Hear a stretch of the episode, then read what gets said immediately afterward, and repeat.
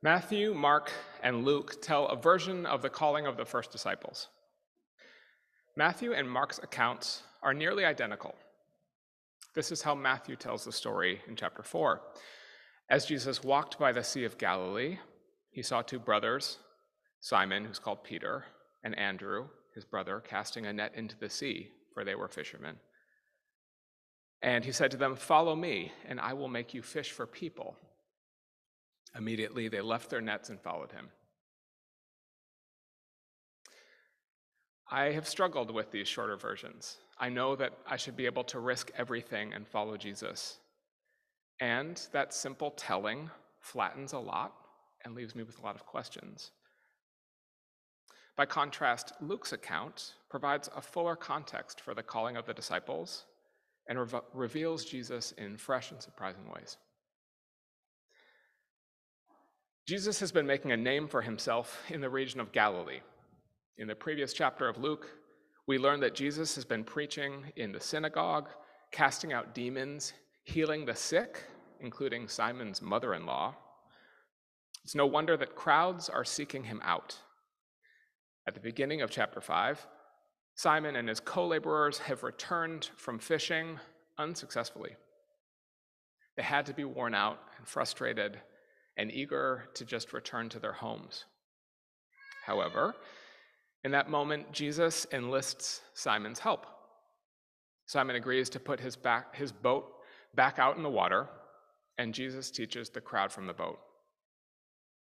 It's interesting that Luke doesn't include Jesus' teaching here. The emphasis is on Jesus, Jesus and his surprising interaction with Simon. The calling of Simon arises out of his relationship with Jesus, and it begins with an invitation to a small act of trust. It would have been easy for Simon to refuse Jesus' request and tell him, Go talk to the owner of that other boat. I'm off the clock. But he doesn't. Maybe because of Jesus' growing reputation, or maybe because Jesus recently healed his mother in law so it makes me wonder how often God comes to us with small invitations like this. You might have heard Christine tell a story about when she was on her way to work and she sensed a prompting from God to speak with an older woman who was walking in front of her. In her haste to get to work, she brushed it off, but later reflected that it had been an invitation from God that she had ignored. Fast forward a week or two, and the same woman was there in front of her on her way to work, and that same invitation came. This time, Christine heeded it, and as she talked with this woman, the woman poured out her sorrow at having lost her son, and Christine was able to pray for her. As I was preparing for today, I also kept thinking about a number of times at the end of high school and in college when I sensed God prompting me to come out to friends and friends from church. It had become really burdensome to live with a secret of being gay, and I was too afraid to trust God to actually say those words to friends. The invitation didn't make sense. Wouldn't it just result in my rejection and shame? So I retreated into silence and my loneliness increased. Now I wonder what might God have done if I had responded in faith and trust instead? When God presents us with an invitation to risk, it creates the opportunity for our trust to grow, allows us to more fully relax into God's trustworthiness. It's so easy to miss, ignore, and even refuse these small invitations to trust. It makes me think about Jesus' words in a parable later in Luke when he says, Whoever is faithful in very, in very little is also faithful in much. If we want to be trustworthy with big things, we have to be trustworthy with the small ones. I don't share this to heap a burden on you. The point is not to remember all the ways that we have failed to heed God, to do what's right, though God would be justified to remind us of these things. Rather, When God invites us to trust or to risk something, it's only ever because God wishes to draw us out of ourselves so that we might live less encumbered, more freely. Trust usually starts small, as in most of our relationships. God is patient with our limitations. But unlike our human relationships, where we often fail one another, God's trustworthiness is endless. After preaching to the crowd, Jesus asks Simon to put out into the deep water. Simon says, Master, we have worked all night long, but have caught nothing. Yet if you say so, I'll let down the nets. Here's another point where Simon could have told Jesus, tapping out, it's been a long day and I need to rest. But something about Jesus compels Simon to consent to go back out to the deep water. The word for deep in Greek has a literal meaning, so the water extends a long way down, but also a figurative and metaphorical meaning. That the water, that the water is unfathomable, risky, even chaotic. In other words, when Jesus says, put out into the deep, he's raising the stakes of Simon's trust. It's like asking, Will you trust me beyond what you can control, where your safety and success depend on me? Simon consents again. He and the others put their nets down into the deep water, and they catch enough fish to fill two boats, almost to the point of sinking them. Take a moment to picture that.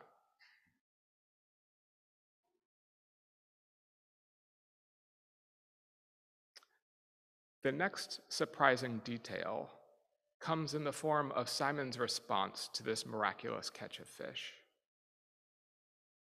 I would expect Simon to celebrate. A failed work shift was transformed into the greatest catch of fish he would ever see. Surely, this would have had to be a huge blessing to Simon and to his partners. But Simon is overcome with worthlessness. He falls to Jesus' knees and says, Go away from me, Lord, for I'm a sinful man. That response is similar to Isaiah's from the Old Testament reading we heard. When he encounters God's presence, he proclaims, Woe is me, I am lost. For I'm a man of unclean lips, and I live among a people of unclean lips. This is, in fact, a pattern in Scripture when God appears to people. God's otherness and entire goodness cause people to perceive their limitations and sinfulness by comparison. There's a subtle shift in how Simon addresses Jesus in the passage. When Jesus prompts Simon to go out into the deep, Simon calls him master or teacher. Here, after the catch of fish, he says, Go away from me, Lord. The miracle reveals to Simon that Jesus is not simply a good rabbi, a good teacher, he is God. Jesus demonstrates power over the sea because he was present when it was created, and that means he's Simon's maker as well. Can Simon trust Jesus with his limitations, his sin, and his shame? Jesus responds by saying, Do not be afraid. From now on, you will be catching people. Jesus doesn't go away like Simon pleads. He remains with Simon in the deep until he brings the abundant catch of fish to land. He remains with Simon throughout his ministry of catching people, even when he denies him. What a consolation that God invites us, that when God invites us out into the deep, God accompanies us and helps to quiet our fears the whole way. There's another subtle change in language in verse 8 that I want to highlight. Another surprise, if you will. We're introduced to Simon in chapter 4, in chapter 6, we learn that Jesus gives him a new name, Peter. After that, Luke only refers to him as Peter. But in verse 8 of chapter 5, um, when he falls uh, down saying, Go away from me, Lord, from I'm, I'm a sinful man, Luke uses the name Simon Peter.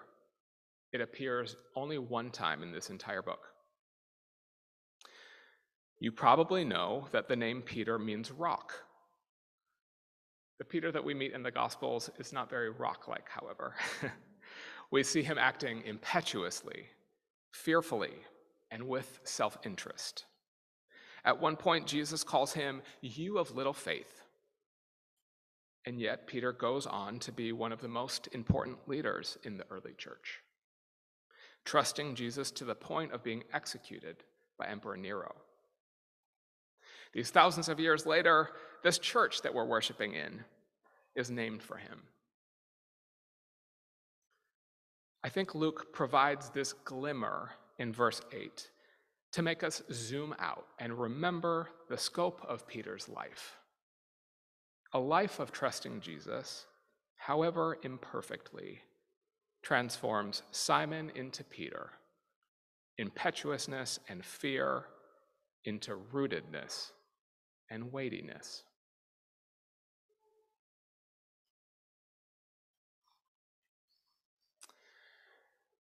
We have a false self that wants to exist apart from God and God's love. It's the part of us that is least trusting, most afraid, most reactive, most selfish, and most self protecting. It's the orphaned self. When I got to preach to you in December, I shared a bit about that version of myself, my false self. It's usually a mystery to me. It wants to avoid scrutiny and conflict. It ignores difficult things. It appeases other people. I fail to speak up when I should. And sometimes I bury my disagreement and frustration until I can't bear it anymore and then I lash out. It's ugly. Our true selves, on the other hand, are rooted and assured of their belovedness. So they are drawn out more and more as we're in relationship with God, as our trust develops. Peter's life demonstrates this how a life of trusting Jesus can make us more fully alive, more fully ourselves. There's a final surprise in Luke's call narrative for Peter. Jesus says, Do not be afraid. From now on, you will be catching people. As I read some commentaries about this passage, they pointed out that Luke doesn't use the metaphor of fishing for people that Matthew and Mark do. Instead, he just uses the verb to catch. More precisely, it's a verb that means to catch alive. Somehow, the catching that Jesus envisions leads to life. What would catching alive mean, especially since our image of catching fish leads to their death? So, as I meditated on this question, two connections surfaced for me.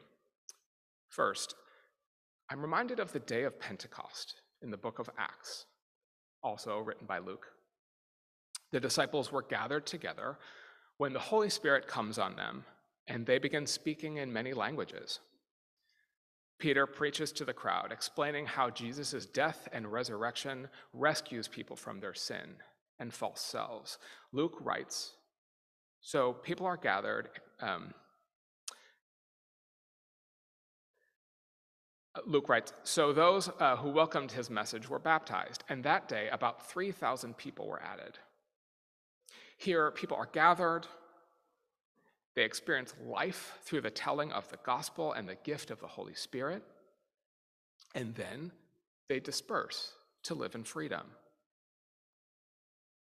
That second connection uh, is a similar image of community and freedom. In gathered worship, We assemble in this building in Chelsea or across the internet through YouTube. We receive a deposit of life through the Word of God and the sacrament of the Eucharist, and then we're sent to live in freedom, led by the Holy Spirit until we are gathered again. This pattern of catching people to make them more fully alive and then releasing them to live in freedom continues to this day. Jesus comes that we might have life and have it abundantly. It's easy to read the story in a way that centers ourselves.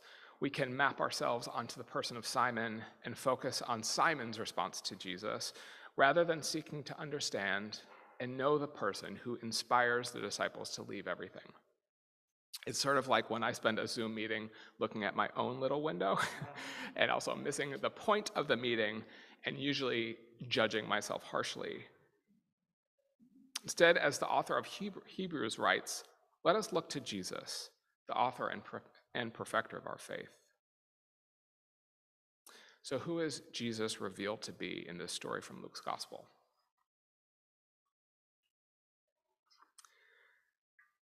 Jesus invites us into small actions of trust that arise from our relationship to Him and allow that relationship to deepen. Sometimes He invites us to risky action accompanying us the whole way. In all of these invitations, big and small, he's calling us into our true selves that we might live abundantly. And this is a work done in the community of people that he gathers, redeems, and empowers with the gift of the Holy Spirit, and then sends out to live lives of love. Sometimes I'm tempted to think that I want to see the scope of my life. Wouldn't it be easier to trust God if I saw where all of this was going? The Simon that we read about today doesn't understand the life of Peter. We, like Simon, just get the next invitation to trust and the assurance that he who began a good work among us will bring it to completion by the day of Jesus Christ. So, as I close out here, I want you to consider one of the following questions. I want you to let the question choose you. I'll read them twice. I'll pause for a couple of seconds and give you some space to reflect. So here they are. Is Jesus inviting you to trust him in a particular way, big or small? If you are in the deep, how is Jesus accompanying you? Or do you have a story to share of Jesus' trustworthiness? One more time. Is Jesus inviting you to trust him in a particular way, big or small? If you're in the deep, how is Jesus accompanying you? Do you have a story to share of Jesus' trustworthiness?